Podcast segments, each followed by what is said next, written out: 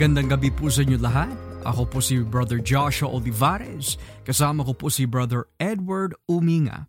At kami po ay nagpapasalamat po sa Diyos that you have joined us nitong gabi dito sa The Gospel Podcast. Isang programang teologikal kung saan pinag-aaralan at pinag-uusapan ang mga bagay na nakasentro sa aming Panginoong Heso Kristo. Magandang gabi po sa inyo lahat sa mga taga-subaybay at tagapakinig po namin uh, tuwing uh, Sunday ng gabi dito po sa podcast at naway kayo po ay pinagpapala iniingatan at dumalago ng ating Panginoon Heso Kristo at dumalago rather sa pananampalataya sa pamagitan po ng tulong ng banal po na Espiritu. Nais po namin batiin ang mga ilang uh, mga minamahal po namin na mga kapatiran dito po sa Christ-Centered Worship Church or CCWC dito po sa Winnipeg, Manitoba, Canada. Magandang gabi po sa inyo lahat mga taga CCWC. Pagpalain po kayong lahat and may the Lord be with us all. Nais ko po batiin ang mga ilang kapatiran uh, tulad po nila Sister Alva, uh, Brother June Montenegro. Binabati din po namin sila uh, Ninong Efren Karen, uh, Ninang Naomi, and many others that uh, naging talagang pagpapala, blessing, and very dear to our hearts. Binabati din po namin yan sila uh, Sister Galay, um, Brother Leo, Sister Dagny, Brother August, and the rest. Ikaw ba bayaw, meron ka bang gustong batiin nitong gabi?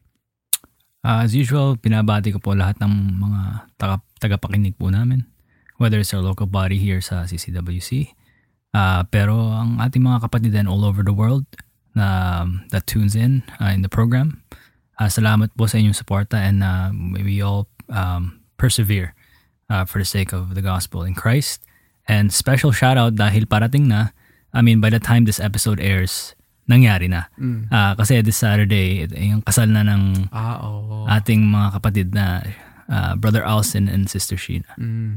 So binabati namin yan si uh, kapatid na Alsen and Sister Sheena na kinasal kahapon because this will air this Sunday. So technically, eh di tama nga, no? The, by the time they hear this, mm, natapos na yung kasal na, yeah. So, uh, yeah, this is, uh, we're prophesying. Hindi, biro So, uh, yeah, kinasal na sila kahapon and, uh, Again mga kapatid, um, God bless you both and uh, nawa palaguin lalo ng Panginoon ang iyong pagsasama sa pagmamahalan, of course, nakasentro sa ating Panginoong Heso Kristo.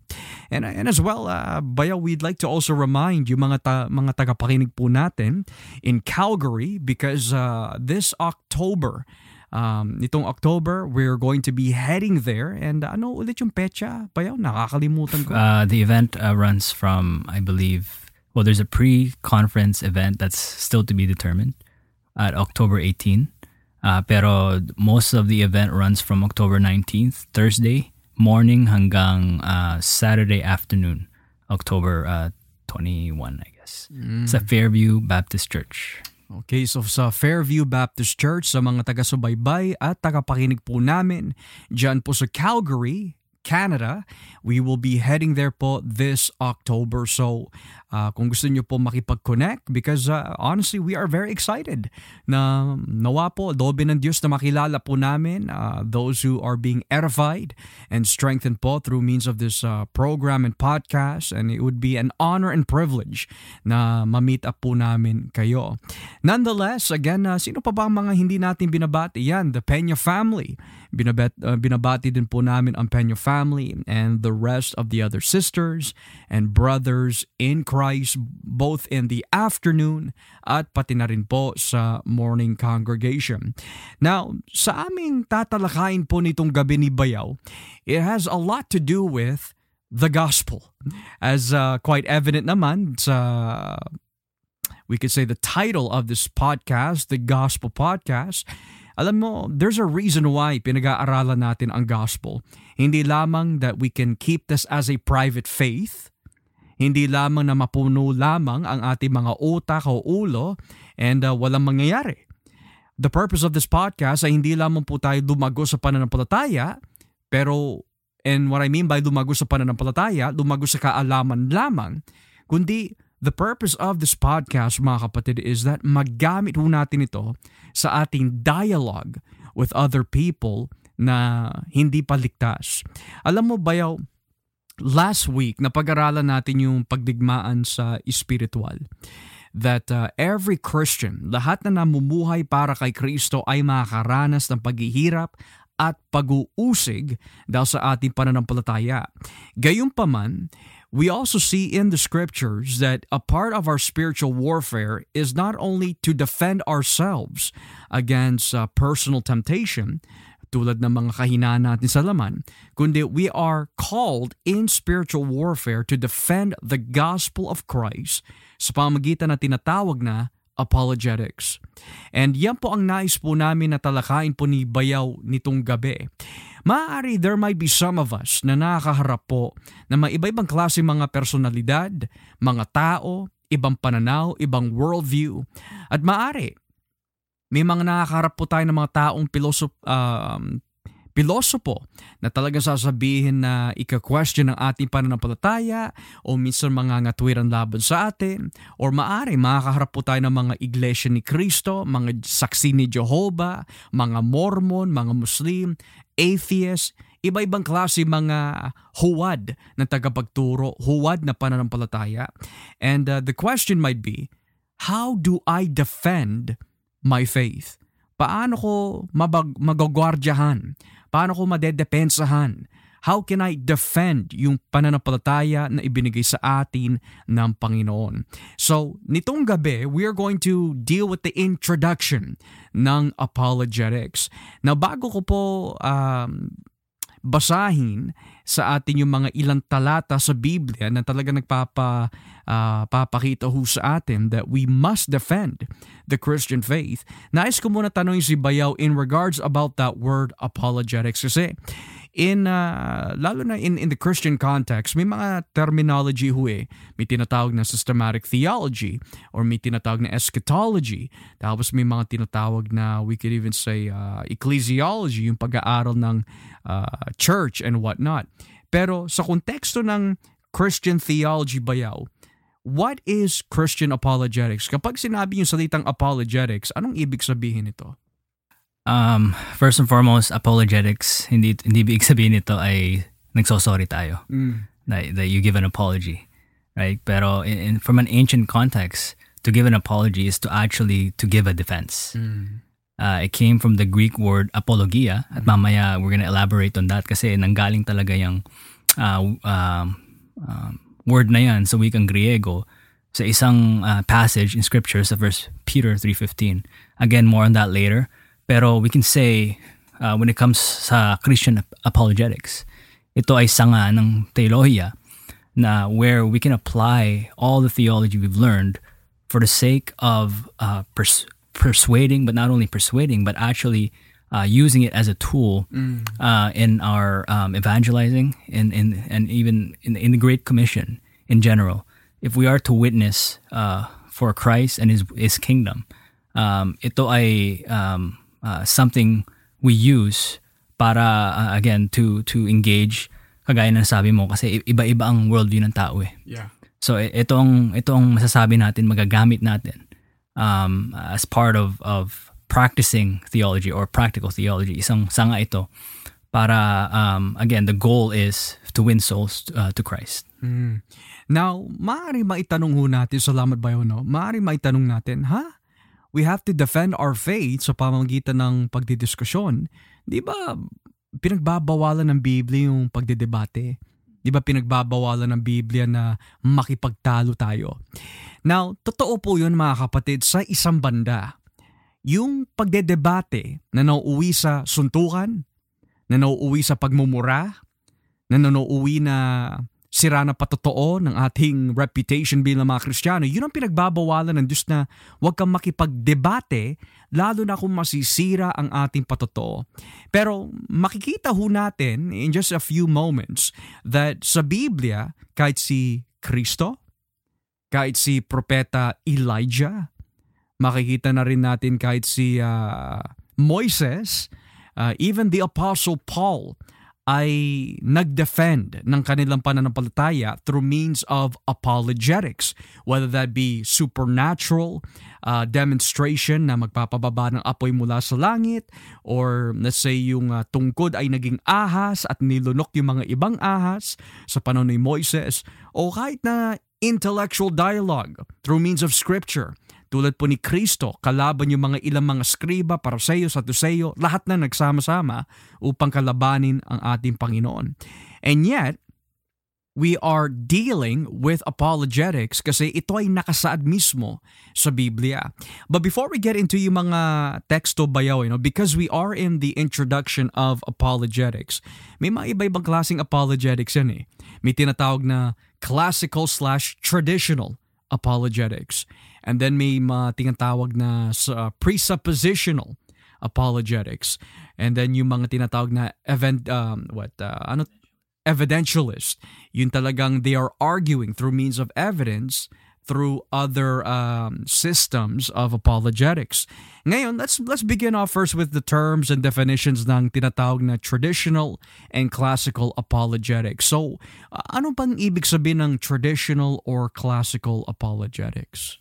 Uh, classical uh, apologetics has its roots uh, uh, what we can call classical theism. Mm. Na talagang nagbibigay sila um, outside of the Bible um, reasoning um, to make an argument for the existence of God. May mm. tinatawag na cosmological where we use um, you know dahil may pasimula ang mundo ang ang ating sansinukob saan nanggaling ito. Mm. And in, imposible naman na uh, manggaling ito sa wala lang. Therefore, there had to be uh, a cause that did not have an antecedent cause before that to cause the effect na magkaroon ng existence ng universe. Mm-hmm. And that that transcendent being ay dapat ano hindi siya tao, hindi siya hindi siya wala.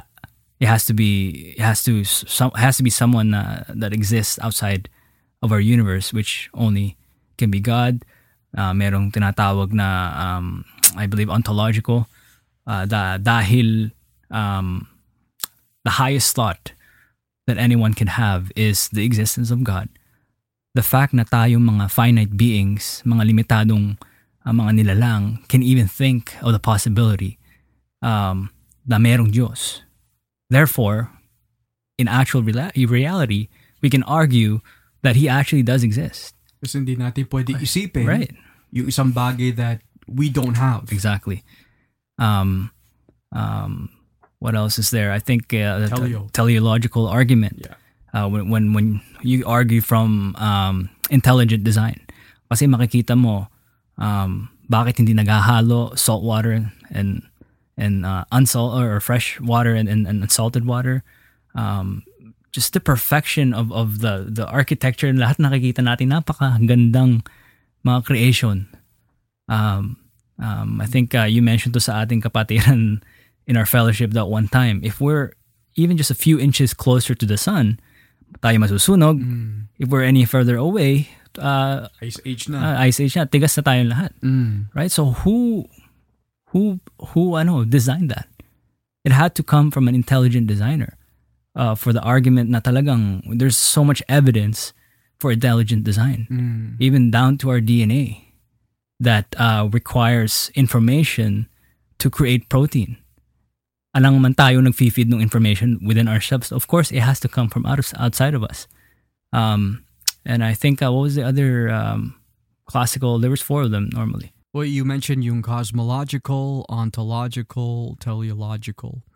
Um, ano pa nga ba yung pero I mean the moral main, moral the moral argument yeah the moral argument is more based on sino ba ang pinagmulan ng mabuti at uh, masama right? Kasi to argue na kung merong evil that means there's good. Mm. but how do we know? Paano natin malalaman kung ano ang good? Kasi ang um, throughout human history subjective eh kung ano ang good eh. For example, in the time of, World War II, the time of the Nazis, si Hitler, sa kanya, mabuti ang pagpatay ng mga ng mga Hudyo. Right? So kung kung sa kung i-argue ng, ng mga hindi mananampalataya, well, we get to decide uh, as a society, as we've evolved, quote unquote, kung ano ang mabuti, kundi, kundi ang, or kung, kung ano ang masama. But again, by what standard? Kasi may mga society, may mga um, governments na totally iba yung pananaw nila eh. Right? So, dahil may objective moral standard ang tao, dahil there's a desire to pursue justice, lalo na nakikita natin may mga na-oppress na tao. Kung ang ancestor natin ay bacteria or fish or apes, whatever, we came from gorillas, then why is that even wrong? Mm. Right? But only the Bible, only the God of the Bible can can can give that answer. Kasi siya ang nagbibigay ng ng moral standard eh. It has to be foreign of, of from or uh, outside of us. Kasi kung tayo-tayo na lang ang magdidikta kung ano mabuti masama, may kanya-kanyang version tayo ng mabuti at masama eh. Mm. So th- th- these are uh, arguments that that that the classical apologetic uh, apologists use to argue for, for the existence of God. Yung presupposition naman is so rooted in using um, scripture to defend God. Kasi nga, uh, I really commend the uh, people that, that, that stick to presuppositional apologetics dahil is our goal really just to persuade or to Exactly. to merely argue that May Dios. may Diyos and it's, it's rational to think na may Diyos or again is the goal to win them over to Christ Conversion. kasi nga gusto mo silang ma-convert Exactly. Yeah. Therefore, if God is the sovereign one, the one who has made all things, including our, our, our minds and our way of logic, of reasoning even, then that means all truth belongs to God. Mm. And therefore, since ang Diyos, ang tunay na Diyos, was revealed um, um, through means of special revelation, Mm. dahil this God claims na siya lang ang tunay na Diyos. Mm. Therefore, um, it's grounded in, in, in the theology and in the the uh, the doctrine of who this God is from a Christian perspective. Now, one may argue, oh, parang bias naman yun, but but what you stick to your presup quote unquote presuppositions. Pero mali rin yun eh kasi everyone has Yeah. their own biases and presuppositions. Mm. Even scientists.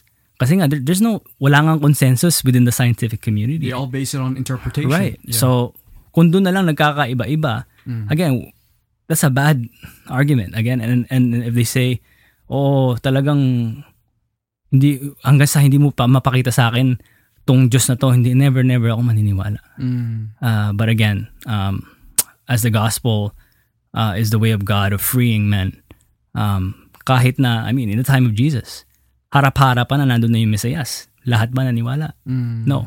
Kasi nga, um, nakatali pa rin sa kalikasan ng tao to suppress the truth of God and to not believe because they hate God. Mm. Right? The fool has said in, in his heart that there is no God. So, um, in that sense, since ang final authority ng Kristiyano is the Holy Scriptures, kasi that's how God revealed Himself. Doon nagsisimula yung basis for um, the presuppositional apol- apologist. Doon nagsisimula yung basis ng argument niya Mm. for God. Kasi nga, he's not merely arguing the possibility na mayroong Diyos, but rather, he wants to point them to the one true God, the triune God, the Father, the Son, Holy Spirit. Very good. So very detalyado yung pinaliwanag mo bayaw, no? So let, let's rewind back and let's do a quick survey sa mga nabanggit mo. So kapag sinabi yung termino o yung salitang apologetics, ang ibig sabihin nito is yung pagdepensa ng ating pananampalataya. So gumagamit ho tayo or rather pinagtatanggol ho natin ang ating pananampalataya sa pamagitan ng paggamit ng mga methods to which yung nabanggit mo kanina, may dalawang klaseng method. May tinatawag na classical or traditional apologetics and then yung tinatawag na presuppositional apologetics. So yung nais ng traditional classical apologetics is sa pamagitan ng ah, paglikha ng langit at ng lupa through means of the cosmological argument, this argues that dahil nga biglang lumitaw ang ating sansinukob, hindi naman po pwede na lumitaw na lang ito na walang nagpalitaw. And then yung sinasabi mo kanina na ontological, dahil ang ating kalikasan is finite, limitado tayo, bakit tayo nagkaroon ng pag-iisip tungkol sa isang perpektong bagay na walang hangganan? Saan nagbula yun kung ang ating kalikasan ay limitado? And then nabanggit mo kanina yung tinatawag na teleological argument that dahil ang ating mundo ay tumatakbo na may kaayusan, perfectly, in order, na talagang walang palayo, wala din palapit. Talagang everything is just perfect ito ay nagpapahiwatig na kung ang ating mundo ay tumatakbo na may layunin, maaari may naglikha nito o gumawa nitong klasing disenyo. And then yung panghuli, yung argumento mula sa moralidad na kung tuwagin the moral argument which nabanggit mo nga, sino ba talaga ang moral lawgiver? Sino nagde-decide kung ano yung tama o mabuti? Yung mga Nazis ba? O yung Western culture? Yung mga taga Middle East o yung mga taga Southern, right? So ngayon, yung sinasabi mong bayaw, kapag gumamit ang mga tagapagtanggol ng pananampalataya ng method of classical or traditional apologetics, the main duty po nito is to prove na may Diyos. Gayunpaman, ang kahinaan, hindi niya mapapatunayan na si Kristo nga ang Diyos, kundi may Diyos lang, pero hindi mo matutumbo kung sino doon. Alright? So, ang kagandahan nito is that malakas ang pruweba talaga na may Diyos. Ang kahinaan nga lang, hindi ka maliligtas sa pamagitan lang ng paniniwala na may Diyos. And the same thing um, we can say about um, evidential um, apologetics, kagaya na mention mo kanina, where it's really rooted in science, where the likes of kagaya ng mga archaeology, mm. or even like um, history, where we can trace history na talagang this Jesus of Nazareth did in fact exist. Mm may mga historian na mga hindi naman Kristiyano na nagpapatunay. Mm. Um, you have more um, uh, knowledge when it comes to this. I don't remember these the names of these people, pero if we actually um, do our research, mga kapatid, hindi lang mga Kristiyano nagpapatao, papatotoo sa nakapakong Kristo eh. Um, but maybe you can share, uh, uh, kapatid, kung sino itong mga, maybe some of these historians. Well, ang dami. Eh. Like, for example, like, ngayon nasasanga na tayo ng existence of God and nasasanga na rin tayo ng uh, the existence and historicity ni Jesus.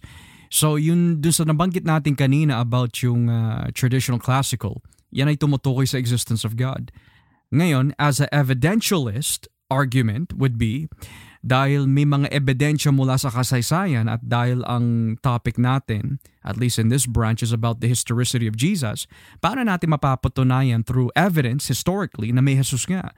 So nabanggit mo kanina, Bayaw, that there are his historians na hindi mga mananampalataya. For example, um, kung gusto natin mapag-aralan yung first century Judaism, first century Israel, ano ba yung nangyayari sa panahon na yon, then obviously you would look at the historian na si Josephus, Flavius Josephus. Ngayon, si Flavius Josephus ay isang paraseyo na nag-document sa kanyang history that may in fact isang Hudyo who claimed to be the Messiah ng pangalan ay Kristo na naipako sa pamagitan ni Pontius Pilato. Ito ay isang paraseyo na nag-document na may Kristo na nag exist And now, in regards about yung mga Roman historians, may mga tao tulad nila Pliny the Younger or Pliny the Elder. And then may uh, tinatawag dito na isang pangalan na Tacitus, mga well-known um, historians of Rome uh, that go way early back sa panahon uh, nila Kristo and they also documented na there was in fact a Jesus that existed. Gayunpaman, regardless of all the historical evidence that we have, yung kahinaan nga lang bayaw ng evidentialist is that mapapatunayan mo nga that Jesus existed, pero there's no guarantee that kahit na mapatunayan mo that Jesus existed, itatanggapin ng tao yun. Ngayon, yung pangatlong form of apologetics, nung kung tawagin na uh, presuppositionalist, yun na paliwanag mo kanina, maganda yun na nasabi mo eh. Lahat tayo may presupposition. Sa mga scientists, presupposition nila through interpretation, ito na yon. Presupposition naman ng mga evidentialists through means of evidence, enough na ito. Presupposition naman ng mga taong gumagamit ng classical and uh, traditional is that they presuppose may Diyos talaga na dumikha because of the evidence through means of uh, creation or nature.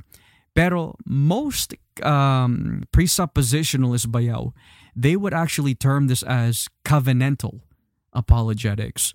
So napaliwanag ni Bayaw that yung pinaka purong dulo at ugat ng ganitong klaseng pagtatanggol ng pananampalataya is grounded only in Scripture.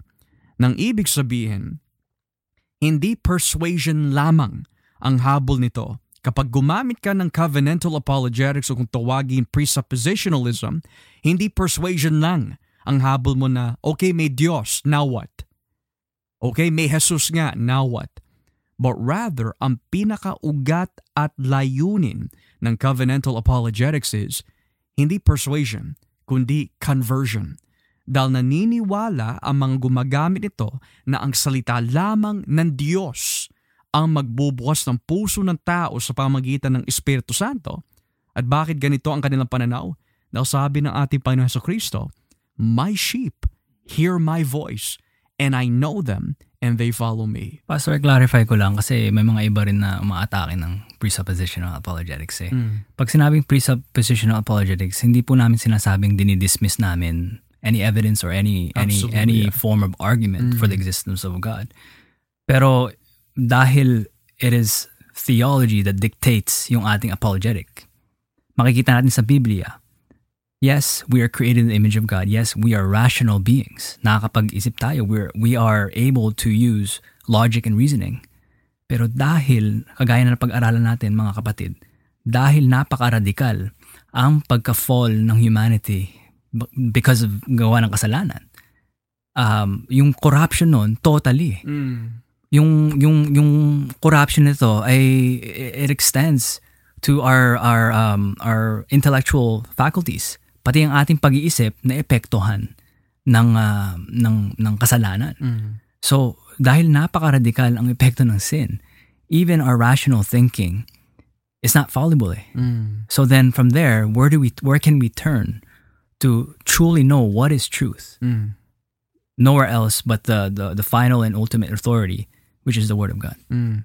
Kaya, and that's correct because, eh, you know, eh, there are some nuances din na hindi namin ibig sabihin mga kapatid that um, yung mga gumagamit ng traditional and classical, eh hindi sila naniniwala sa kapangyarihan ng salita ng Diyos. They all believe, well at least the ones that we know, they believe that talagang it takes special revelation na magbukas ng puso ng tao. Gayunpaman, ginagamit din nila ang teksto in the Bible kasi may mga verses talaga nagpapakita tulad ni David sa Salmo 19. Uh, Behold, look at the heavens for it declares the handiwork and the glory of God. So it speaks of nature. O sa Roma 1, sabi ni Pablo, um, alam ng tao na may Diyos at wala sila maidadahilan kasi kahit na may Diyos at hindi siya nakikita, ipinakita niya na ang kanyang existence sa mga bagay na kanyang nilikha. Mula saan? Sa kalikasan through means of nature. So dito nakikita natin that there is a way to defend um, the existence of God sa pamagitan ng kalikasan. Gayunpaman, the purpose of apologetics ay hindi lamang madepensahan na may Diyos, kundi mapatunayan na may isang tagapagligtas at may Diyos kung saan tayo mananagot. Ngayon, pinapatanggol ho natin o pinatatanggol ho natin ang ating pananampalataya bilang mga Kristiyano na itong Jesus, itong Diyos na Trinidad, ang tanging daan lang upang mapatawad ang ating kasalanan at tayo ho ay magkaroon ng maayos na relasyon. So, let's now begin mga kapatid sa ating uh, pag-aaral dito sa Biblia. And the reason why we have to explain these terms kasi introduction to eh. Introduction po ito sa apologetics. So, natapos na ho tayo sa pagpapaliwanag ng mga terms. Apologetics means ang pagtatanggol sa pananampalataya kristyano. Kapag sinabi naman yung mga paraan ng pagtatanggol, may paraan na kung tawaging classical or traditional apologetics. Ang pinaka, excuse me, ang pinakalayunin nito is to pretty much defend, mabigyan ng depensa ang existence ng Diyos. And then yung presuppositional apologetics na kung tawaging covenantal apologetics ay hindi lamang yung pagbibigay depensa of the existence of God, hindi persuasion ang habol nito kundi sa pamagitan lamang ng salita ng Diyos na hindi pwede bumalik na walang kabuluhan, ito ang paraan ng Diyos upang mag-convert ng tao only by means of the Word of God because my sheep hear my voice. Now, maaari maitanong natin, saan natin mababasa sa Biblia that uh, ang mga lingkod ng Diyos, lalo na yung mga apostol, ay nagturo ng apologetics? Well, unang-una, we can give a quick survey by Yahweh no, before we get into the text. In the Old Testament, nabanggit ko na kanina, si Moises. He had a showdown with the, with the magicians and sorcerers ni Faraon. Naghagis siya ng tungkod at nung hinagis niya yung tungkod, naging ahas. Nagkaroon sila ng showdown. Naghagis din naman, gumawa ng magic or we could say yung mga uh, illusions, yung mga sorcerers ni, ni Pharaon. And we've come to see na talaga natalo yung magic ni ng mga alipin or lingkod ni Pharaon kasi they had a showdown and clearly nanalo ang Diyos doon. And then on Mount Carmel, nung nakipag-diskusyon, nakipag-debate, supernatural versus supernatural, uh, si Elijah laban sa mga huwad na propeta ni Jezebel, ano nangyari? Nagpababa ang apoy, uh, ang lingkod ng Diyos na si Elijah at napatunayan na ang kanyang Diyos, yung tunay at buhay na Diyos. And then pagdating sa bagong tipan, we see in Matthew 22, nakipagdiskusyon ang ating Panginoon Kristo sa mga Saduceo, Paruseo, mga Skriba, etc. etc.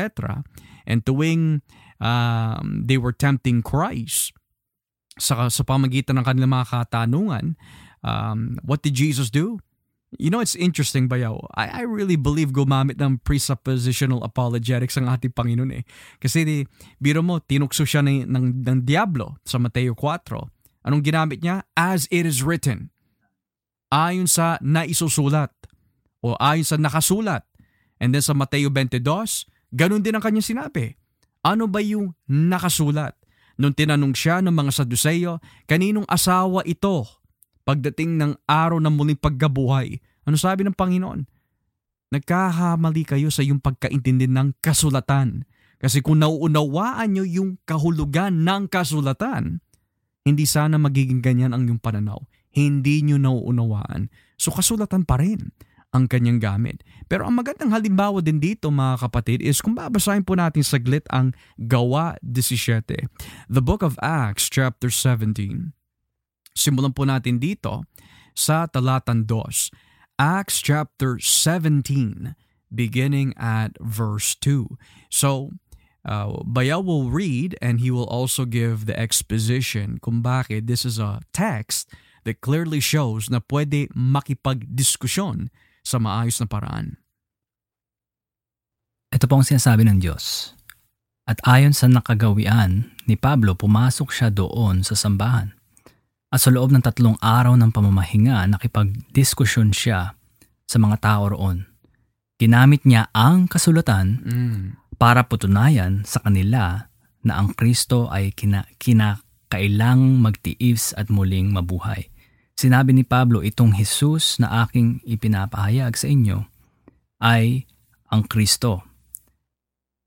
Ang iba sa kanila ay naniwala at sumama kina Pablo at Silas. Marami ring mga Griego na sumasamba sa Diyos at mga kilalang babae ang sumama sa kanila. Mm. So nabanggit dyan, Bayaw, nakipag-diskusyon. Could you explain what that means? Uh, well, first of all, before we even get there, makikita po natin Paul's heart for uh, unconverted people. Mm. Lalo na yung mga kanyang uh, uh, mga kapwa Hudyo. Mm-hmm. So, although Paul kinomission siya eh, to be, in a sense, the apostle to the Gentiles, hindi big sabihin kinalimutan niya ang kanyang mga um, kinsmen, mga kababayan. Yeah. So, in the, the, in the Sabbath, um, he would reason with the Jews. He enters the synagogue. Kasi nga, ang, ang, ang goal niya eh, na kahit isa o dalawa or even kung sino man nasasampalataya kasi nga the goal is may mga mailigtas na, na mga Hudyo where we see in verse 4 may mga ano eh, may mga na-persuade eh. May Mm. mga sumampalataya at Mm. sumama sa kanila. So again, ginamit ni Pablo ang ang kasulatan to reason with the Jews, makipagdiskusyon para mapakita na ang Mesiyas ay si Kristo. At ang Mesiyas na to ay kinailangan ah, mag-suffer at mamatay sa krus upang maging kabayaran para sa kasalanan nila. Mm. So again, th- this this always this points them to the way of salvation eh. Mm. Na si Kristo lamang ang daan. At ang ginamit ni uh, ang ginamit na pamamaraan ni ni Pablo as we can see ay ang salita ang kasulatan. At uh, ginawa niya to in in the in the Jewish synagogue. Sa mga religyoso to mga Hudyo. Mm. Pero again, the goal is to to point them to Christ as as the way um, to be reconciled to God. Mm. Now, it's interesting, Bayaw, kasi the word nakipagdiskusyon, yung salitang Griego na ginamit dito is where we get the English word dialogue from. Dialogue. And it's interesting, inulit na naman dito sa talatan 17 ng gawa 17, sabi dito, kaya pumasok siya sa sambahan ng mga Hudyo at nakipagdiskusyon sa kanila at sa mga hindi Hudyo na sumasamba rin sa Diyos. Araw-araw pumupunta rin siya sa plaza at nakikipagdiskusyon sa sino mang makatagpo niya roon. So kita natin dito, hindi pinagbabawalan ng Biblia yung makipagdiskusyon kasi ang katumbas talaga ng, sal- ng salita nito bayaw is ah, paliwanagan. Nagpapaliwanagan lamang. Ngayon, syempre, lahat tayo nagpapaliwanag eh. It may not be in the, in the defense of apologetics of the Christian faith, but every single one of us, we dialogue and we give explanation, whether it's in the positive or in the negative. Ganon din dito yung nangyayari. Dahil hindi pumasok si Pablo para makipagsuntuan, hindi pumasok si Pablo ho sa mga simbahan para makipagtalo, hindi siya pumasok sa simbahan para manalo ng debate, kundi nais niyang maipaliwanag at maipagtanggol ang kanyang pananampalataya tungkol sa Panginoong Heso Kristo. So ilang beses inulit, tatlong beses inulit sa Tagalog translation mula sa talatan 2 at talatan 17, nakipagdiskusyon, nakipagdiskusyon, nakipagdiskusyon. Now, uh, there's also something else that we can learn from this kasi kapag sinabi nakipagdiskusyon, again, nagpapaliwanagan concerning about the Christian faith and nabanggit mo kanina bayaw, yung pinapaliwanag ni Pablo is not about the existence of God here. Kasi mga naniniwala na to na may Diyos eh. Kaya lang may nga Diyos-Diyosan ang kanilang pinapaniwalaan. Pero regardless kung sino yung mga Diyos-Diyosan which are false na kanilang pinaglilingkuran, ang pinakasentro ng mensahe sa pakikipagdiskusyon ni Pablo dito ay si Jesus. So, my question to you, Bayaw, in regards to Christian apologetics, true apologetics in the Christian worldview is to defend the Christian faith, which simply means maipagtanggol at maipamahagi ang magandang balita ni Kristo. Would would that be a proper um, representation of Christian apologetics? I would agree, Pastor, because again, um, we're not just here to spark up a discussion eh. Mm. Pero yung discussion na yun involves reasoning and explaining kagaya ng sinabi mo. Um, and, and not to attack anyone, pero may merong ano eh, merong ah, isang famous figure around the world na in the, especially when it comes to religion na sinabi niya yes we must preach the gospel and uh, if necessary use words Mm. which is obviously a moronic uh, statement Mm. kasi we see everywhere, um, even in the Bible, kung ang goal natin is to win people to Christ, to win souls to Christ. Mm. Of course, kailangan may diskusyon. Alam nga naman, again, as you mentioned, hindi naman private faith to eh. Mm. It's a public one.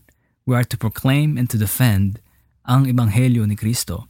Mm. Dahil nga, it's the only way. It's the power of God unto salvation. Let your light shine nga. eh. Right. Yeah. So this is not just to flex intellectual uh, uh, prowess. Pero dahil ang goal at motibo talaga natin is to seek out the lost. At dahil hindi natin alam kung sino ang tupa ng Diyos, we proclaim and defend the truth of the gospel Dahil ang motibo talaga natin ay, ay ang paghahayo Mm. is to to to um, fulfill the great commission na sinabi ni Jesus sa Mateo 28. Mm. Na ang kagandaan nito bayaw is that si Pablo lang ba in Acts uh, 17 yung makikita ng ganito?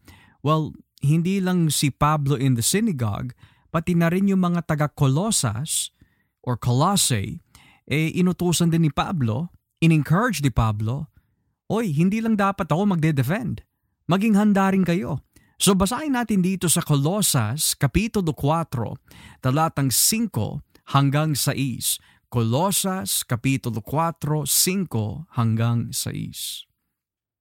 Maging matalino kayo sa pakikitungo sa mga hindi mananampalataya at samantalahin nyo ang lahat ng pagkakataon na maibahagi ang pananampalataya nyo. Mm. Kung nakikipag-usap kayo sa kanila, gumamit kayo ng mga kawiwil, kawili-wiling salita para makinig sila sa inyo. At dapat alam nyo kung paano sumagot sa tanong ng bawat isa. Now, yan ang maganda bayaw eh. Verse 5, maging matalino kayo saan paraan at sa anong bagay sa pakikitungo sa mga hindi mananampalataya.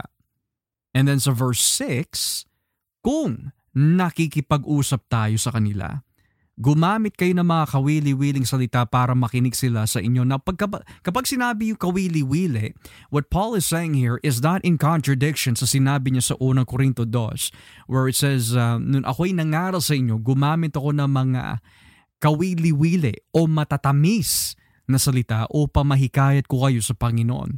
But rather yung binabanggit dito mga kapatid sa Colossus 4 sa is na kawili-wili, yung mga, alam mo ba yung mga salitang bayaw na may kabuluhan, na talagang it makes sense, it's logical, may, may laman talaga.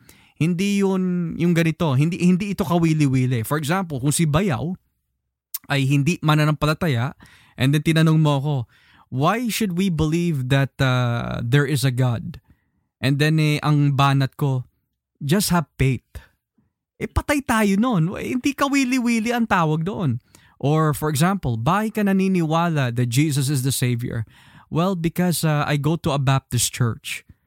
That's not kawili-wili. It's not, uh, okay, fine. Sabihin na natin, there's truth sa mga sinabi. Talagang you need faith.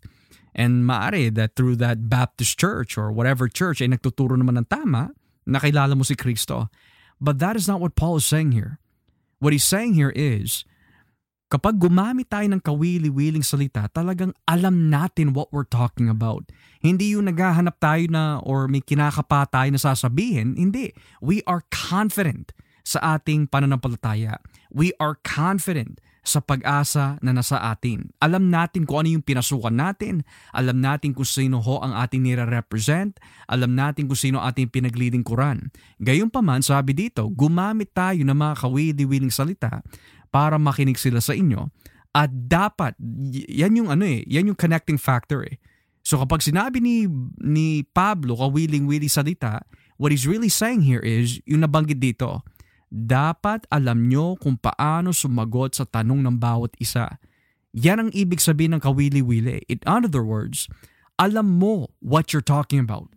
Alam mo sagutin yung mga katanungan o argumento laban sa pananampalataya mo. Now, my question to you, Bayo, is this.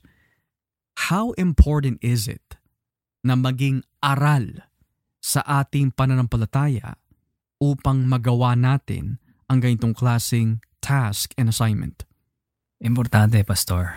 It's like, kagaya ng mention natin sa previous episode, sa spiritual warfare. Mm. Um, hindi naman pwedeng um, um, lalaban tayo without being equipped. Yeah. But the same thing for apologetics. Hindi pwedeng panay feelings lang natin pinapair. Oh, talaga napaka-beauty. And again, those are those things are right. Do, napakabuti ng Diyos, niligtas niya ako. Again, that's good. But why? Bakit importante yun na ibigay mo sa ibang tao? Mm. Kasi nga, alam mo na yun lang ang katotohanan para mapalaya ang mga ang mga tao from the bondage of sin para sila ay makakilala sa Diyos. Mm. At uh, napaka-importante na alam na may ar- na aral talaga tayo sa ating pananampalataya dahil ano eh, paano natin makukumbinsi ang mga tao na ito nga ang katotohanan? Mm. Kung ang sasabihin lang natin, kagaya ng sinabi mo, basta sumampalataya lang kayo. Pero bakit kailangan nilang sumampalataya? Oh.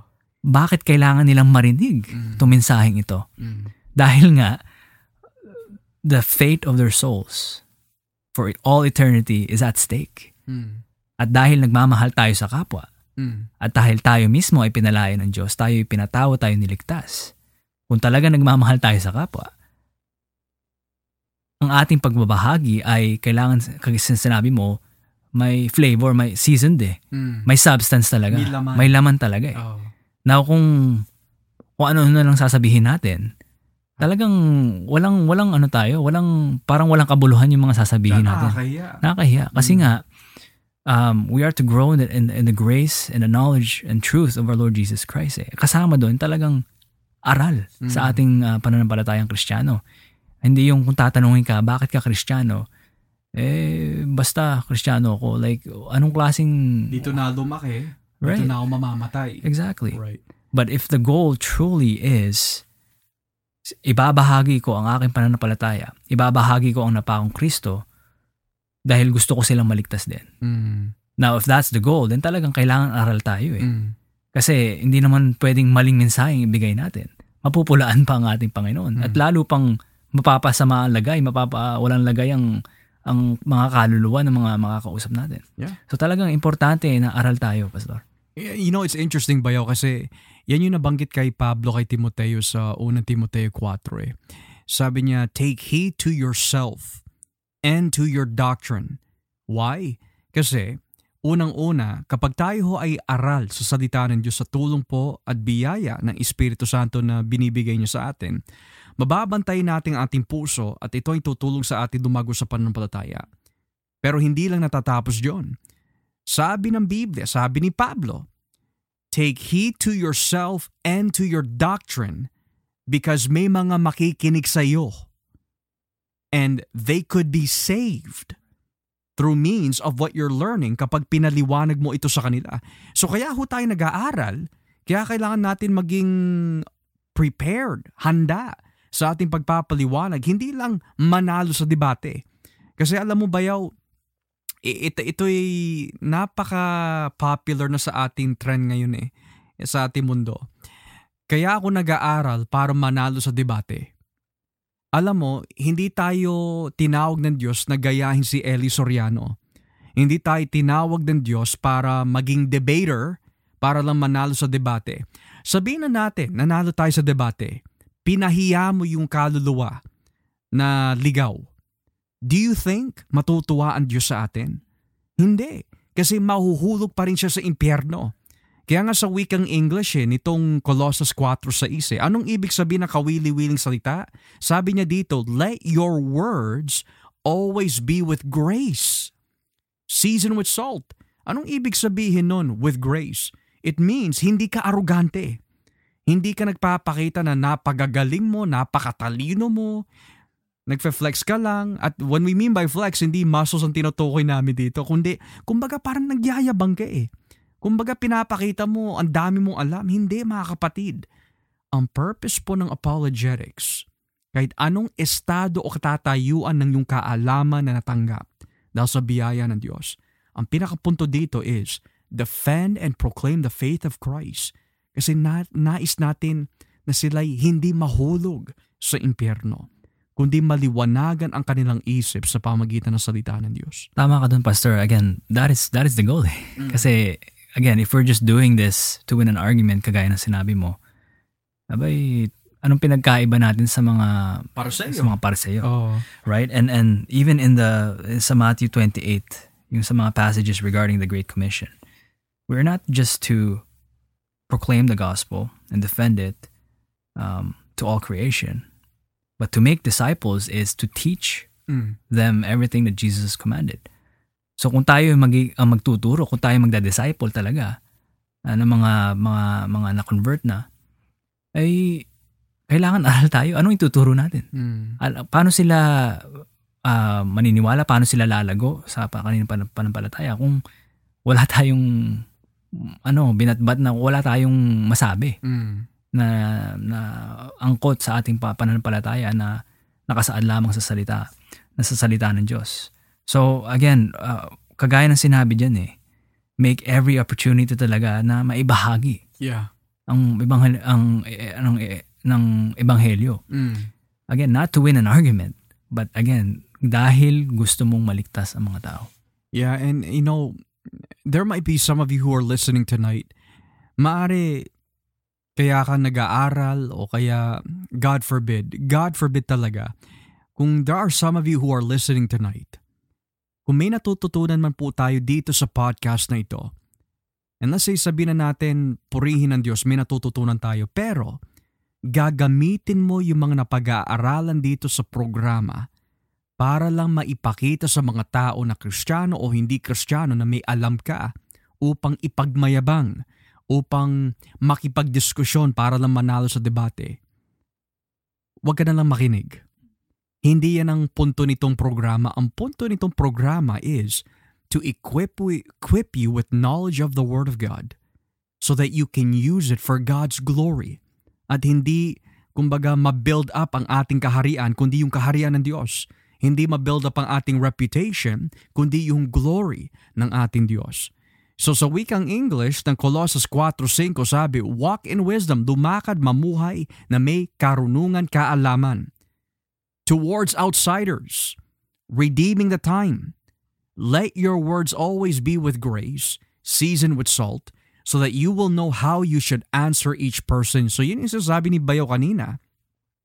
May dalawang elemento eh. Kapag ikaw ay nakikipag-usap, kailangan nasa pwesto at katatayuan tayo ng taong yan dahil dati mga taong kaaway tayo ng Diyos eh. Dati mga tao tayo na ligaw, hiwalay sa buhay sa Diyos, buhay ng Diyos. So ngayon, kung tayo ay makikipag-usap sa mga hindi mananampalataya, bahagi ito sa apologetics eh. Unang-una, ang ating pakikitungo ay dapat may kasamang biyaya nang ibig sabihin hindi tayo arugante, hindi mainitin ang ating ulo, mahinahon tayo, malumanay magkipag-usap dahil kapag ang apoy at ang isa pang apoy ay nagdebate, hindi yan magiging maayos. Hindi magiging maganda ang kinalabasan yan.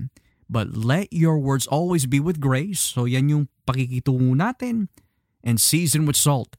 Alam natin ang ating sinasabi. We know exactly what we're talking about. Now it's interesting bayaw. Sabi dito, if we turn in 2 Timothy, dito naman tayo sa ikalawan Timoteo 2. And uh, basahin natin dito sa talatang 23. Ito ay nagpapaliwanag din kung paano tayo dapat mag uh, kipag uh, discussion or diskusyon sa mga huwad na tagapagturo. Pero sabi dito sa 2 Timothy 2, 23 to 26 sa wikang Tagalog. Iwasan mo ang mga walang kwentang pakikipagtalo at kalokohan Mm. lamang dahil alam mong hahantong lang ito sa alitan. Ang lingkod ng Diyos ay hindi dapat nakikipag-away, kundi mabait sa lahat, marunong magturo at mapagtimpi. Mm. Kailangang mahinahon siya sa pagtutuwid sa mga sumasalungat sa kanya, baka sakali sa ganitong paraan ay bigyan sila ng, ng Diyos ng pagkakataong magsisi at malaman ang katotohanan. Sa ganoon, maliliwanagan ang isip nila at makakawala sila sa bitag ng Diablo na bumihag sa kanila para gawin ang nais nito. Mm. So sa nakalagay sa talatang 23, iwasan mo. Sa ano yung iiwasan natin bayaw? Iiwasan natin yung walang kwentang pakikipagtalo. Anong ibig sabihin ng walang kwentang pakikipagtalo? Yung walang kahihitnan yung, yung diskusyon eh. Mm. Kasi you're not there to show grace at uh, you're not there para sa motibo na sana maligtas to eh. Mm. Yung kumbaga yung kagaya na mention mo kanina eh, gusto mo lang manalo eh. Mm. So kumbaga unfruitful yun, walang kahihitnan yung diskusyon nyo. Mag, mag, mag-aalitan lang talaga kayo, mag, magsasapakan kayo, magkakagatin nyo isa't isa. Eh kung, kung na-establish na nga natin eh, ang goal uh, sa pag-proclaim ng, ng, ng ebanghelyo is, is to win over people to Christ. Hindi, walang saysay yung ganitong pamamaraan na pakikipag-usap sa tao. Mm. Or in, in, in, uh, in some cases, yung mga unfruitful na mga philosophies na Mm. sinasabi. Kasi kung ang kahihinan nito ay para lang mapahiya yung isa, di hindi na naligtas yung tao. Mm. At napulaan mo pa ang, ang, ang ating Diyos. Dahil kung tayo tunay na ginagabayan ng Espiritu Santo, hindi yun ang magiging bunga ng ating speech, ng ating uh, attitude towards others. Tsaka bayaw eh, thank you for that. Eh, Napakalinaw that kaya tayo nakikipagdiskusyon hindi upang manalo sa debate kundi ang mga taong kausap natin sila yung harvest eh. Di ba sabi na Ate Pino sa John 4? Look, the harvest is ready to get to pick up. It's ripe. Nang ibig sabihin, ang mga taong hiwalay ang buhay sa Diyos, hindi natin sila kaaway, kundi sila ang ating mission. Sila ang rason kung bakit tayo nag-aaral, sila ang rason kung bakit hinahanda natin ang ating mga sarili dahil sa ating paghahanda at pag-aaral, ang ninanais natin is kapag tayo ho ay nakipagdiskusyon sa kanila sa pamagitan ng walang pakikipag-away, walang um, we could say pakikipagtalo na mauuwi lamang sa alitan kundi sa isang paraan na mahinahon at malumanay na pag-uusap, we hope and pray sila'y maligtas. Yun ang goal natin. Maganda doon, Pastor. I mean, given na yan eh, iba-iba naman ang ere ng tao eh. Mm. Iba-iba ang mga attitude. Napakaganda siguro mapakita natin yung mahinahon na talagang punong-puno tayo of the Spirit of God, Ng biyaya. ang biyaya Mm. na, aba, inatake ko tong lalaki, taon to, oh. ba't kung ano nang, ah, kumbaga, hindi na ako nakikipag-discussion ng maayos na ah, gusto ko lang manalo. Pero bakit ang bait-bait niya pa rin? Oo, oo. Bakit parang hindi siya epektado? Yung kumbaga, pinuloso po ko na to, ba't parang hindi, Hindi namumula sa hindi galit. namumula sa galit?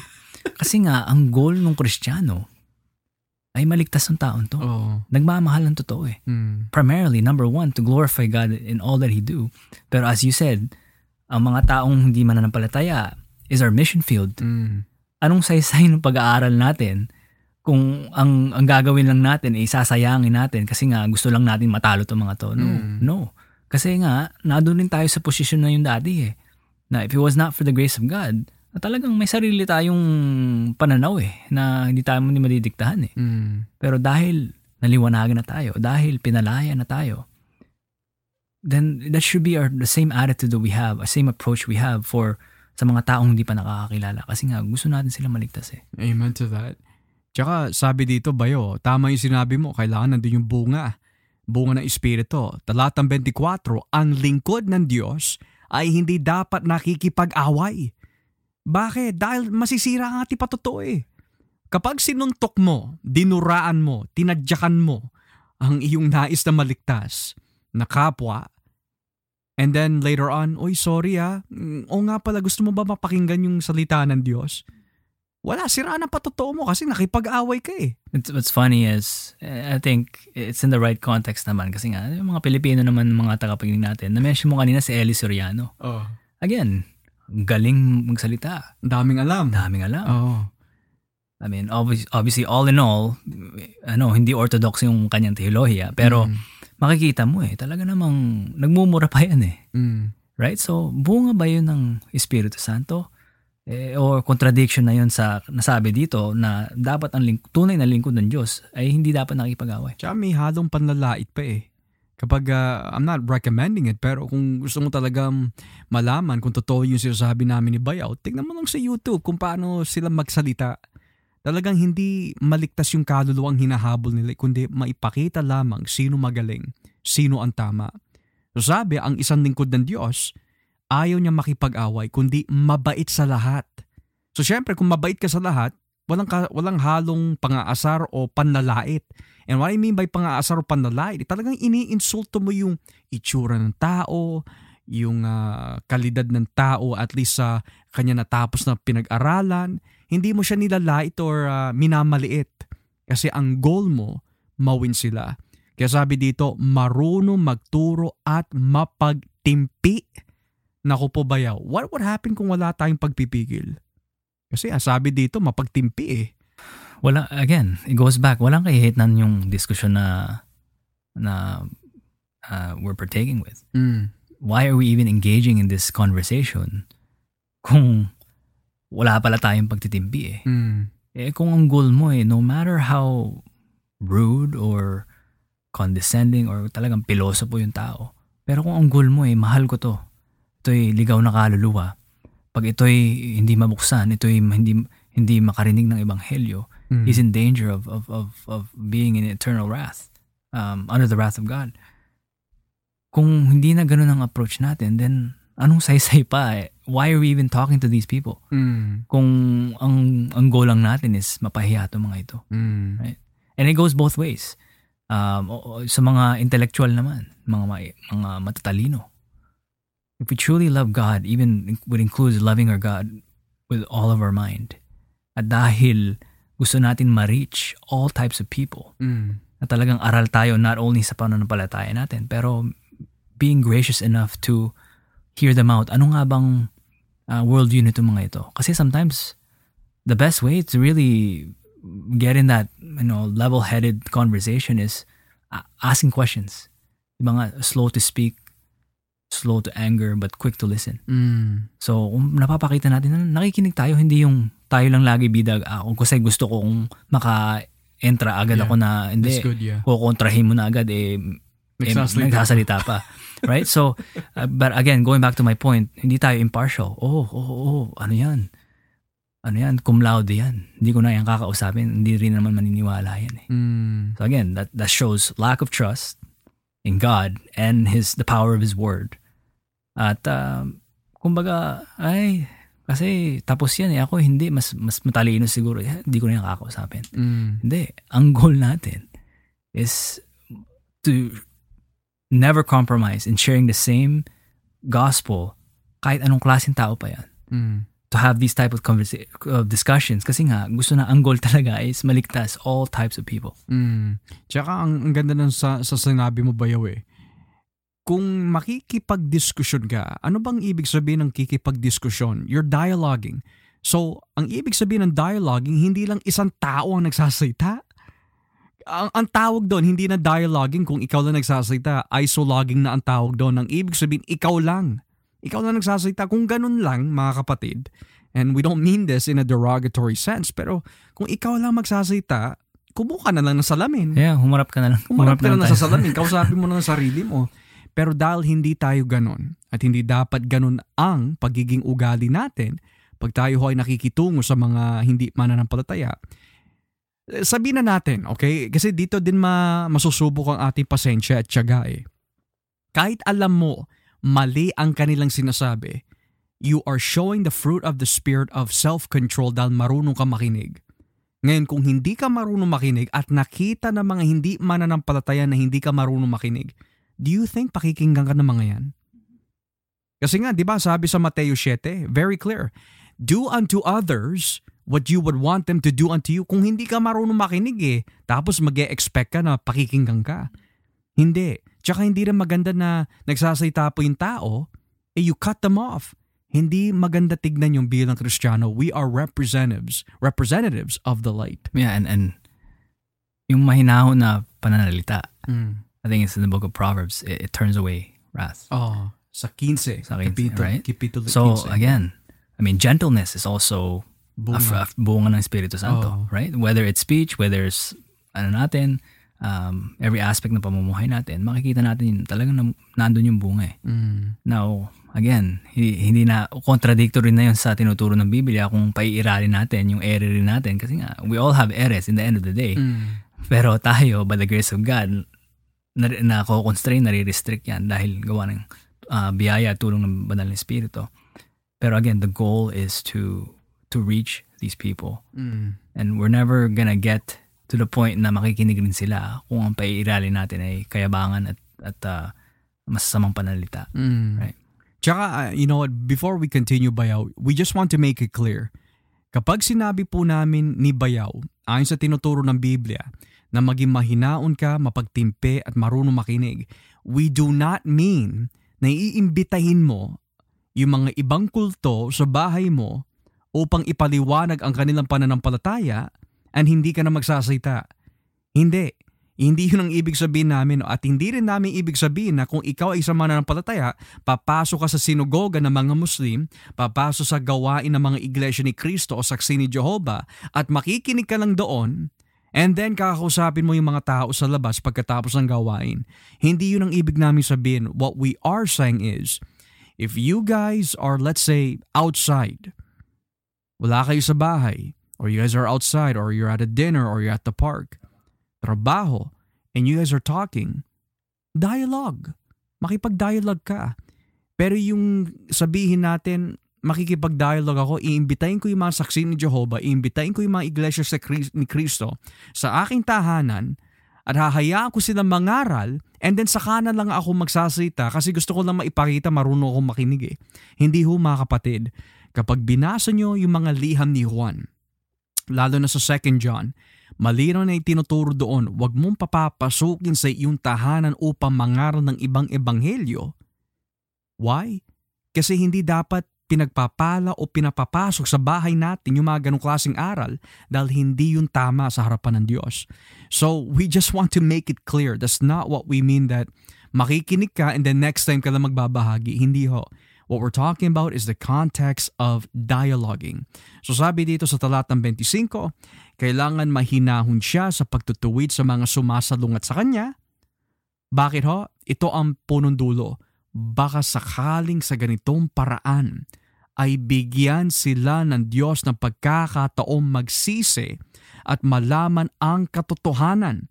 Sa ganoon, maliliwanagan ang isip nila at makakawala sila sa bitag ng Diablo na bumihag sa kanila para gawin ang nais nito. At sino ho ang magbibigay ng liwanag? Sino ho ang uh, magbibigay ng kalayaan sa kanila?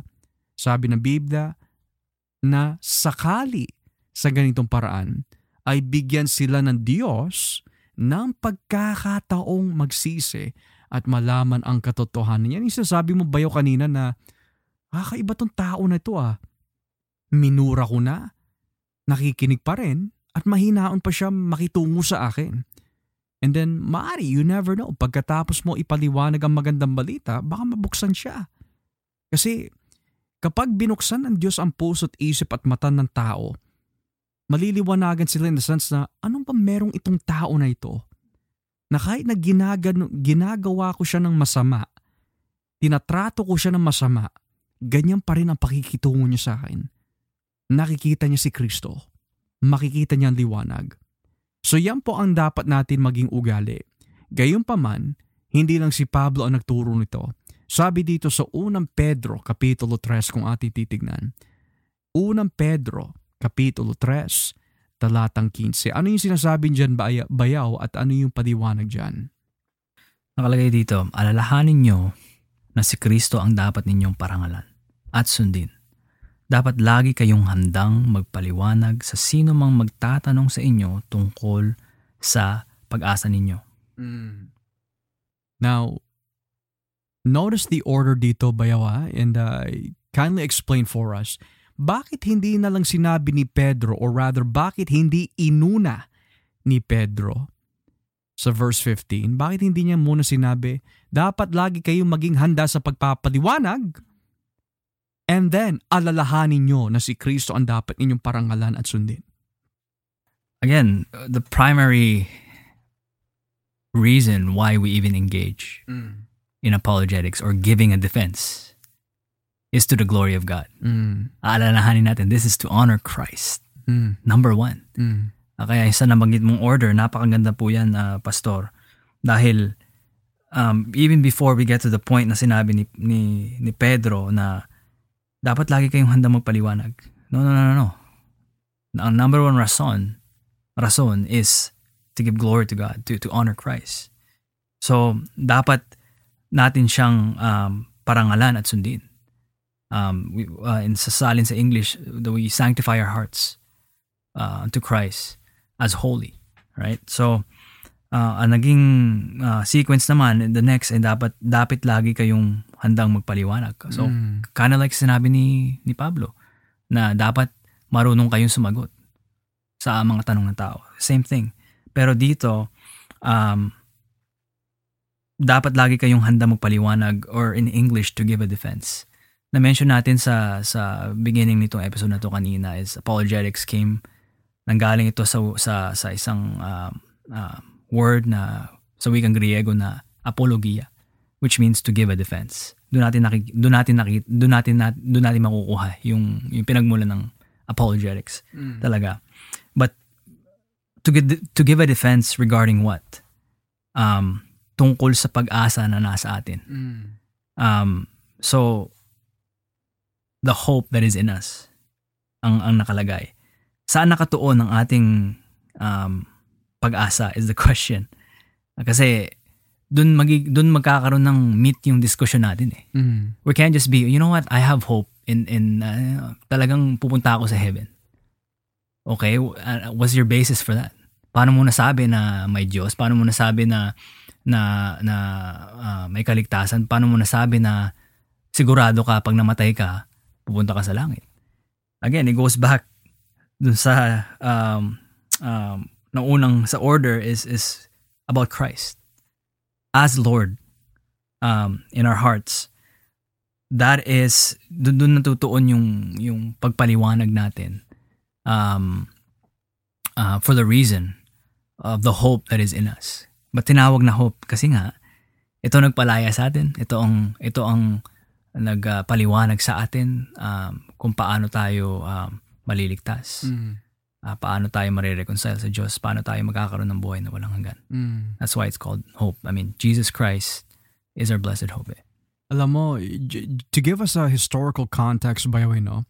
Kasi ang ang tema ng unang Pedro is mabigyan yung mga kapatiran na ito na nagsipangalat sa mga iba-ibang lugar dahil sa panahon at oras ng pag-uusig.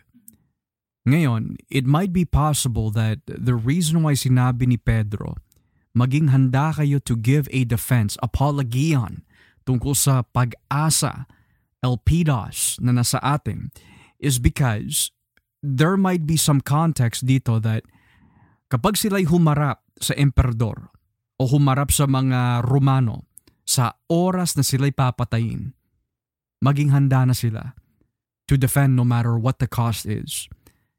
And the reason why na itanong ko sa iyo kanina bayaw, bakit yung order is parangalan, galangin ang Panginoong Heso Kristo sa ating puso at magbigay ka ng depensa tungkol sa iyong pag-asa is because hindi mo magagawa yung proper pagde-defense at pagtatanggol sa iyong pananampalataya kung hindi mo ginagawa ito unang-una para sa kapurihan ng Diyos. Now here's one thing I've heard from some preachers, lalo na kay, uh, I believe it was, uh, was I think it's R.C. Sproul or Stephen Lawson, or no, I'm sorry, it's Dr. Daniel Wallace. Sabi ni Dr. Daniel Wallace Bayaw that maraming apologists, mga tagapagtanggol ng pananampalataya na nasa impyerno ngayon, dahil ang naging main focus nila in order of heart is pagtanggol ng pananampalataya pero hindi talaga nila mahal ang Panginoon. You know how dangerous that is mga kapatid? Kaya tignan mo yung order na binibigay ni Pedro. In the original, it really means make holy or set apart the Lord Jesus Christ in your heart and be ready to give a defense, which means, anong unang-una, what is the first and foremost principle of all? That you respect Christ, you love Christ with your heart, and be ready to give a defense of that one who is your hope that reigns in your heart. Kasi ang mangyayari nito bayaw, ilagay natin sa konteksto ng mang, mga may asawa. Kapag sinaktan yung asawa mo, pagtatanggol mo siya eh. Pero bakit mo siya pinagtatanggol? Mahal mo siya eh. She is in your heart. Pero wala ka kwenta-kwenta yung pagtatanggol mo ang yung asawa para lang maipakita na macho ka, para lang maipakita magaling ka makipagsuntukan, pero kaya mo pala ginagawa yun is not because mahal mo asawa mo, kundi para lang maipakita mo magaling ka, matapang ka. Walang kwenta pagtatanggol yun. So dito nakikita natin, the whole root of apologetics is because si Kristo ang nagahari sa ating puso. At kapag si Kristo ang nagahari sa ating puso, alam mo ba yaw, totoo ito eh, alam mo yan eh. Kahit anong hiya ng tao, kahit anong introvert ng tao, kahit anong shy pa ng tao. Sabihin na natin bulo siya magsalita o magaling kahit anong estado pa ng kanyang pananalita o abilidad. Pero kapag mahal niya ang Panginoon, magsasalita at magsasalita yung bibig na yan. A true believer can never stop talking about Christ. Mm. Kasi that's that's that's what fills his or her own heart. Mm. At uh, dahil alam mo si Kristo, not only is, is he your joy, pero not only uh, do you submit to his lordship, pero dahil alam mo ang katotohanan na siya lamang ang daan Mm. uh, papunta sa sa langit Mm. na magkaroon ng kaligtasan ng ng mga uh, mga makasalanan. Mm. How can you deprive others from hearing about uh, Christ? Pero again, ang ang ang primary principle as you mentioned, we preach Christ kasi nga we want to honor him. Mm. My my life belongs to you, O Lord. Mm. I love you so much that I can't stop thinking about you, Speaking about speaking about you. Therefore, kung may makita man sa akin any virtue, kung may makita sa akin any excellency sa mga uh, pagbigkas ko, pag, pag, pag, paghahayag ko, it is only to the glory of God. Mm. Yeah, tignan mo bayaw. Thank you for that. Look what the English translation says. In verse 15, but sanctify Christ as Lord. Kapag sinabi sanctify, set apart in the sense, kilalanin mo siya na siya ang Panginoon mo in your heart. And then, kapag nagawa natin yan sa tulong ng Espiritu Santo, ano yung susunod? Always being ready to make a defense to everyone who asks you to give an account for the hope that is in you, yet with gentleness and fear. So sa madaling salita, the whole root and purpose of apologetics is, kapag kinilala mo na si Jesus ang Panginoon mo, pagtatanggol mo ang iyong Panginoon na minamahal dahil siya ang naipako at namatay sa krus para sa atin. Alam mo, bayaw, dumarating ang kahinaan sa bawat Kristiyano where dahil sa kakulangan ng kaalaman natin, kapag nilalait ang ating Panginoon, nagiging Pedro tayo minsan eh na wala tayo sinasabi. Minsan dinideny pa nga natin eh. Dumarating yun. Pero kung tayo ho mga kapatid ay titingin lagi kay Kristo at ang Espiritu Santo, sa Kanya tayo lagi umaasa dumidepende. Kung ano yung nilalaman ng ating puso, yun at yun din ang lalabas sa ating mga bibig. Because the Bible says, out of the abundance of the heart, the mouth speaks. So the reason why sinabi dito, sanctify Christ as Lord in your hearts, kapag punong-puno ang puso mo tungkol kay Kristo, kanyang magandang balita, kanyang kabutihan, mga salita, kapag ang puso natin ay punong-puno ng mga bagay na ganyan, yun din at lalabas sa ating mga bibig. Parang, ano, kumbaga, kusa na lang na lalabas na lalabas na Gusto lang. sumabog eh. eh. Kasi nga, it's like, um, kagaya nung may na-post akong, may na-share ako nung Facebook eh, na talagang pag naliwanagan tayo at na, nakilala natin ang tunay na Diyos, to the world we may sound like a, lunatic eh. Kaya sinabi ni John Bunyan eh, sa, sa kanyang book na Pilgrim's Progress. Mm. Na parang sigaw lang tayo ng sigaw. Jesus, Jesus, eternal life, eternal life. Mm. Kasi gusto mo yun ang marinig ng tao eh. Dahil number one, mahal mo ang Diyos. Mm. Then number two, mahal mo ang kapwa mo at gusto mo rin sila maligtas. Mm. Kaya kita natin dito mga kapatid, yung talagang main climax and purpose of apologetics is to glorify your Lord. Nitong gabi, is Jesus Christ your Lord? Kinakahiya mo ba ang Panginoon? Natatakot ka ba na usigin ka or baliwalain ka ng mga tao or mawalan ka ng mga kaibigan, popularity, followers sa social media account mo? There might be some of you who are listening this night. Wala kang inatupag sa Facebook mo, wala kang inatupag sa Instagram mo, wala kang inatupag sa Twitter mo. Kundi mag-post ka sa mga bagay tungkol sa iyong sarili, i-post mo ang mga bagay tungkol sa kamunduhan, pero never mo dinideclare ang Panginoon. Sabi ni Kristo in Matthew chapter 10, If you deny me before men, I will deny you before my Father which is in heaven. One of the ways that we can show that Christ is reigning in our hearts is that you are proclaiming His name. Hindi dahil sa iyong kapurihan, kundi dahil you have sanctified Christ as Lord in your hearts at hinahanda mo ang sarili mo to make a defense to everyone to ask or who ask you to give an account for the hope that is in you. Kaya the purpose of this apologetics uh, session that we're doing bayaw, hindi lang maipakita magaling o may alam tayo on how to defend the faith, kundi the question ultimately is kung bakit may apologetics to begin with. Paano ko ba maipagtatanggol ang aking Panginoon na nagahari sa aking buhay? Mahal ko siya. Gusto ko siyang madugod sa aking buhay. Gusto ko maipakilala ang aking minamahal na nagbibigay ng kaligtasan sa lahat ng tao na handang magsisi at sumampalataya.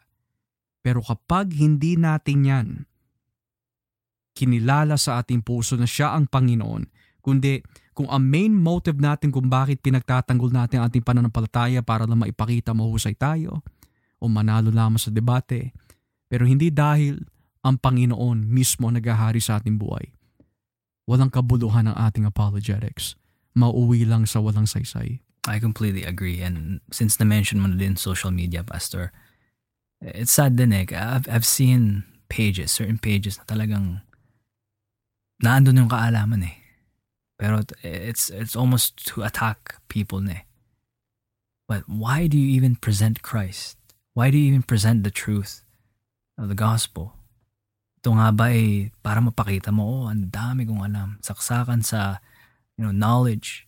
Pero ang nayayabangan na sa iyo, hindi mm. hindi 'yun ang espiritu ni Kristo eh. Hindi yeah. hindi 'yun ang pagiging na kay Kristo eh. Yeah. So kailangan po natin mag-ingat. Pero again, to encourage those then na uh, bangamat uh, may kakulangan sa sa sa knowledge, uh, sa kaaralan sa kaaralan sa sa sa Biblia at sa pananampalatayang Kristiyano. Again, because our the, the the the number one command is to love the Lord our God with all our heart, soul, mind, and strength. Bakit tayo nag-aaral? Number one, kasi nga, mahal natin si Kristo. Yes, yeah, yeah. First and foremost, dahil mahal natin siya. Mm. And then, dahil mahal natin siya, dahil namatay siya sa mga makasalanan. Kung tayo ay naligtas, kung tunay tayo naligtas, then kailangan makitaan sa atin na talagang we care for the lost souls. Mm. Dahil yun ang ginawa ni Kristo. He sought those that were lost. Praise God. Kaya nitong gabi mga kapatid, nawa ho meron po tayo natutunan sa ating paksa tungkol po sa pagtatanggol, pagbibigay depensa sa ating pananampalatayang kristyano. It's not about winning a debate. It's not about persuasion, whether God exists or not. Hindi yun ang habol natin. The truth of the matter is, may Diyos. The truth of the matter is, siya ay Panginoon. At kung siya'y suma sa atin at siya'y nagahari sa ating buhay, then it is only right and it is only logical na ipagtanggol natin ang ating Panginoon na naghahari sa ating buhay. Why? Siya'y namatay para sa atin. Siya'y nagpatawad ng ating mga kasalanan. Siya ang umako ng mga bagay na hindi natin kayang tuparin sa pamagitan ng ating kalakasan. Kundi siya mismo ang hinatulan, pinarusahan, alang-alang sa kapurian ng Diyos upang tayo maligtas. At kung tayo ho, hindi pa natin kinikilala si Kristo bilang Panginoon na ating buhay, kahit anong paliwanag mo tungkol sa pananampalataya, kahit anong pagdidepensa mo sa pananampalataya, but if He is not sanctified as Lord in your heart, walang kabuluhan, empty words lang ang lalabas sa atin. So get right. Be reconciled to God. Repent of your sins and run to Christ. Don't just be an apologist, but be a slave, a faithful slave of the Lord and Savior, Jesus Christ. Ako po si Brother Joshua Olivares, kasama ko po si Brother Edward Uminga. Kami po ay nagpapasalamat that you have joined us dito po sa The Gospel Podcast. Huwag po natin kakalimutan na si Jesus po ay Diyos. May the Lord keep you. May the Lord bless you. Take care and bye-bye.